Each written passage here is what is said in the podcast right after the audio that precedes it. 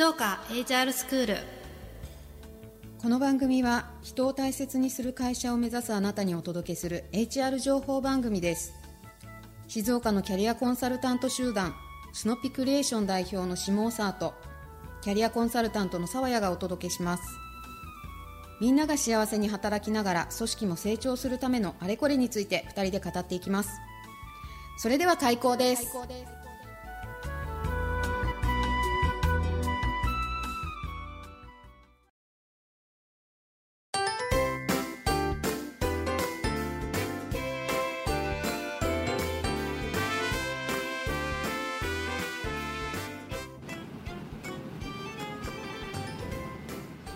皆さんこんにちは。こんにちは。第7回目。はい。始まりました。楽しみにしてます。あの楽しみにしてます。ありがとうございます、はい。前回のですね続きということでまたはい。今回もすみません、私のちょっとお話ということで。うん。はい。お時間頂戴できたら。興味ありますよ。あるんでしょうか？うん。迷ってる人多い。っていうか同じような感じでこうやっぱりこう少しこうね停滞してしまったりとか疲れてしまったりとかぐるぐるしちゃったりとかっていう方はきっとたくさんいると思うので、はい。なんか一つでもこう参考になればいいんじゃないかなと思って。何かそうですね、あの一個人のはい。活動というか動きですけど何かしら皆さんのこう私がお伝えしたことがうん。ヒントになるのか、何か参考になればうん。ありがたいですね。キャリコンでもこんなに悩んでるんだぞと、そうですね。ねキャリコンってね悩んでないみたいな感じ、まあそうですね。でも実は意外と一番悩んでるからこそうんキャリアコンサルタント取ってるって場合もありますよね、そうかもしれないですうねそ。こがそういうのが好きはいでとかね、はい。じゃあちょっと続きを続き。そうこの間までは、だから結局そのフリーランスになる直前ぐらいで会社員と副業が可だからはい副業とをまあはいこう両立しながらやっていくっていうところの落としどころで一回落ち着いたっていう話でしたよね。そうですね、うんそうでした。そはい。うでもその後結局フリーランスになるってことはここに何かがあったっていうそうなんことなのでそれをちょっと教えてほしいです。はい。そう副業になることを選択して、はい。でまあ副業でじゃあ何するのっていうところを、はい。あの考えるにあたってはやっぱりあのキャリアコンサルタントの資格は持っていたことと、まああとはその資格スクールもそうでしたし、あの前職もそうだったんですけれども、まあ、営業だったりなんかこう相談相談業務というかうん。提案とか課題を聞いて解決策をこう提示するみたいなことうん。をやっぱり長くやっていてでその中でなんかこうお客様対峙するお客様がまあ、私がこうあの課題聞きながらこういうふうにやってってっていうのをこう毎年毎年ずっと支援していく中で、こうお客様自身がこう成長していく姿とかをうん。感じられる見られるっていうのがはい。すごく嬉しくへいーいって感じてたんです。でそうそこにキャリアコンサルタントっていうのがあったのであ副業もなんか人の話人の話というか相手の話を聞いて、うん。何かしらこう参考になるだったり前に進めるっていうところのお手伝いができたらいいなって思ってそれを副業にしようってはい。思ってたんです、思ってたんです思ってたんです。思ってたんです。ただですね、ただ、キャリアコンサルタントの資はい。格持っていながら、うん。当時うん。聞くが全くできない。おっと。沈黙が苦手。っおっと。ていうので、はい、これはまずいと、うん。でまたネットでですねいろいろ検索してコーチングっていうスキルが有効だよっていうのを知りそこからあの4ヶ月ぐらいですかねコーチングスクールあ通って、はい、でコーチングの資格も無事に。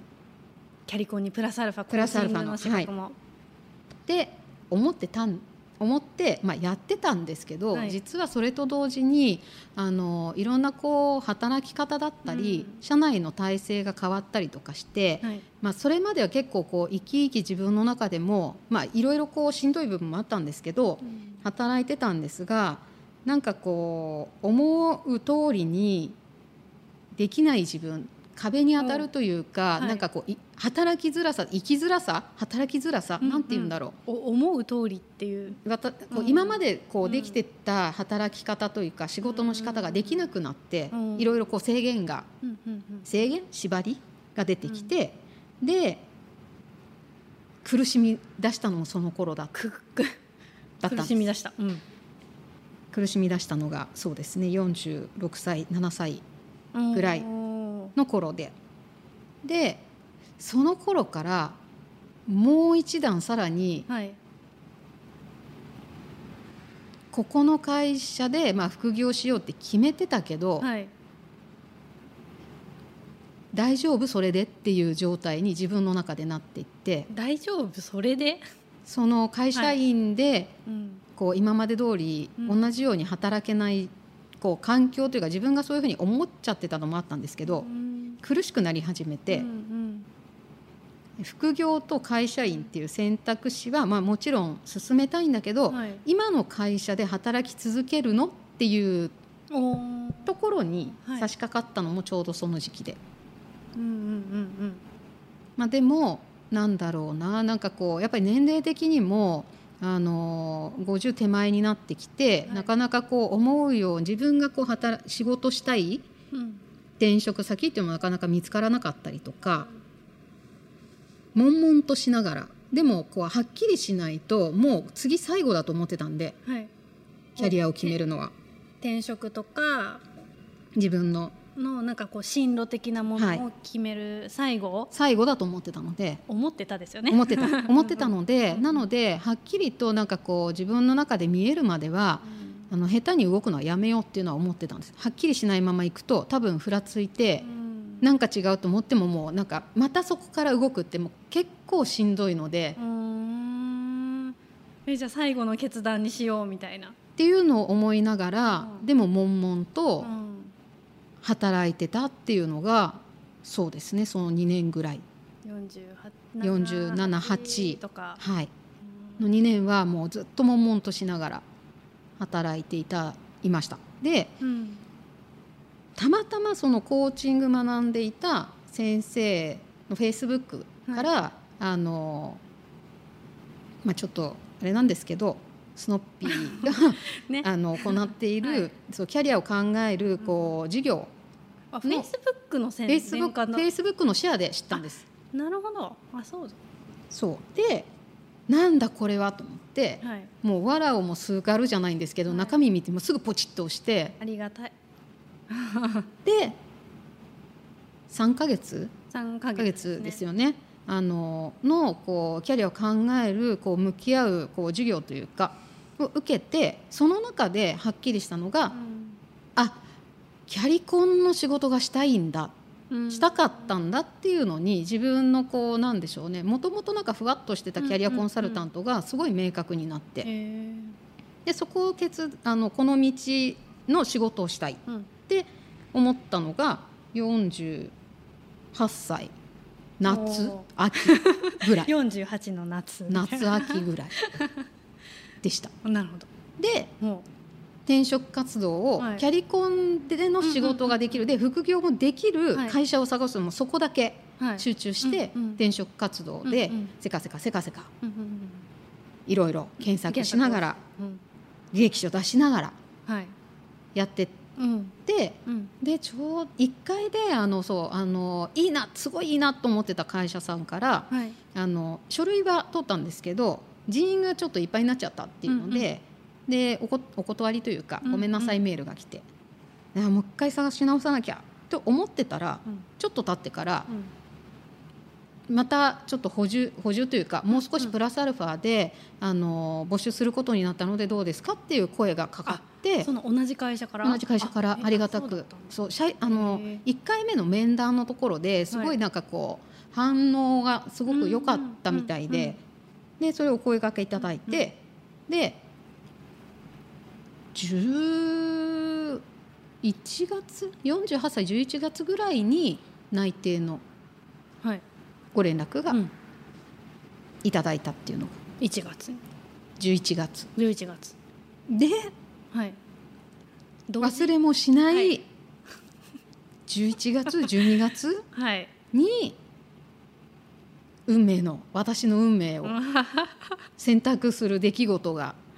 そんな重たくなるとは思わないっけ あいやうんうんうんそう。そのタイミングでもうあのここからはねもう志保さんとのあの始まりだったんですけどあの、まあ、その前にちょっとこうキャリコンのことについてお話聞きたいって言って志保さんともあの面談させていただいたりとか、ちょっとスノッピの活動にあのボランティアで参加させていただいてたりとかあった中で志保さんからまさかのお仕事のご依頼。そうですね。はい。ガーンと割と大きめ大きめのところを、はい。まあ、大学生のこうはい。キャリア面談のお仕事にちょっとこう空きがあるうん。空きが出そうっていうところでいただいたのが12月でしたね。それそれでもパンって言ってそれ決めるのって結構あれじゃない？だって会社員とフリーランスって結構違うじゃないですか。違います。そこはどうしどうあれしたんですか？めあまああのこれめちゃめちゃ悩んだって言っても2週間なんですけど私の中の2週間すごい考えたんですよ。おなう。ん何をどう考えたんですか？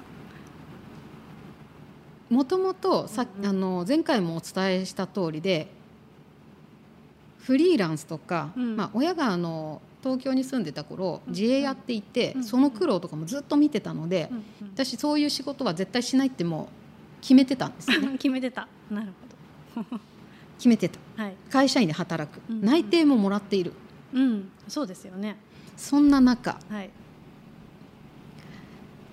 一番揺るいだのはやっぱりキャリアコンサルタントとしての仕事ができるっていうこととあと大学生あのうん学生とのそういう仕事をしたいなっていうのは思っていたのでそのお仕事の打診が来たっていうのがめちゃめちゃ私の中で悩みどころになってうん。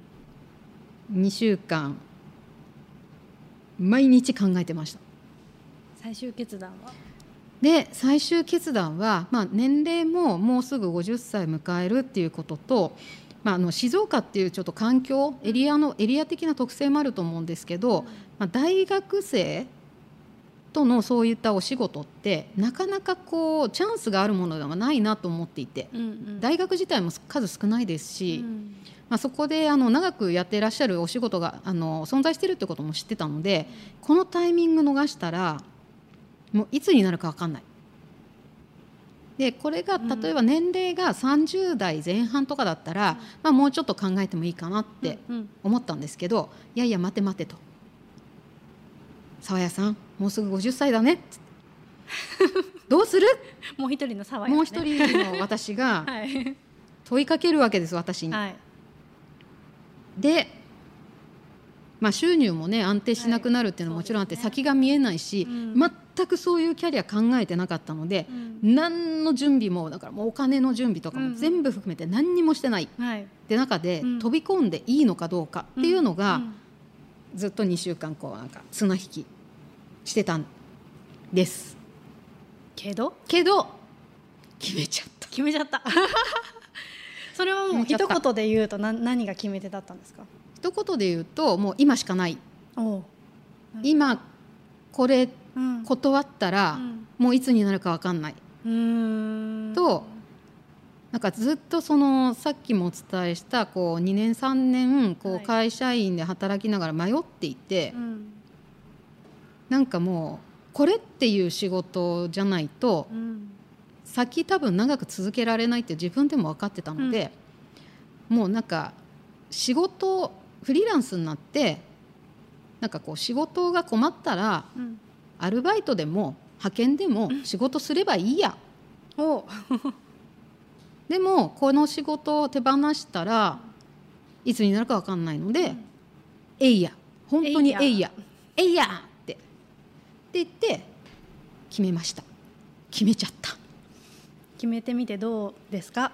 決めてみて、はいえっとまあ始めた当初はやっぱりこうななんでしょうね見えない状態のもの手探りというか、安定もしていないし、うん。やっぱりなんかこう収入も生活するためにやっぱり必要なのでいろんなこうまあそれも本当にご縁でありがたいんですけれどもあのお声かけいただいてなんとかこう生活はできる状態うん。ではあったんですよね。ただその頃はまだやっぱり必死で、うん半年ぐらい経ってからうん。やっとなんかこう気持ち的な余裕と、うん。まあ、お仕事もあの他のねお仕事も振っていただけるようになって、でそこからあの気づいたのはこの選択して本当に良かったなって思ってます。よかった。本当に良かった。もうななんでしょうね。あのもちろんこう日々お金のこと考えなきゃいけないし不安はいっぱいあるんだけどやりたいことができているのでうん。精神的なストレスはほぼゼロ。いいですね。いいですね。とか言っていいのかな？にうんはなったっていうところはい。です。まあ、本当にあの前髪なんかこうかーあるじゃないですか、ははは前髪の話。運命のだけチャンスだけ。女神様前髪しかないって話ですね、それをうん。つかめてよかったなって。うーんもうあれですね。今今日聞いてる皆さん運命のとかチャンスでしたっけ？女神様の前髪をちゃんとつかめてますかっていう。何か来た時はちゃんとつかめるための準備も必要かなと思いましたけど、私も頑張ります。はい。もう私も頑張ります。本当にじゃこんなあ感じで。はい、はい。今日はありがとうございます。本当に、はい。自己開示ですね。自己開示ですね。必要な作業はい。をありがとうございました、とんでもないです、はい。ちょっと今日は長くなりましたが、はい。皆さんお付き合いいただいてありがとうございます、えーぜひですね番組へのメッセージや質問お待ちしております。またスノッピクリエーションの活動に興味を持っていただいた方ぜひぜひこちらの方もご連絡お願いいたします。メッセージ質問ですが sc アットマーク snoppi.info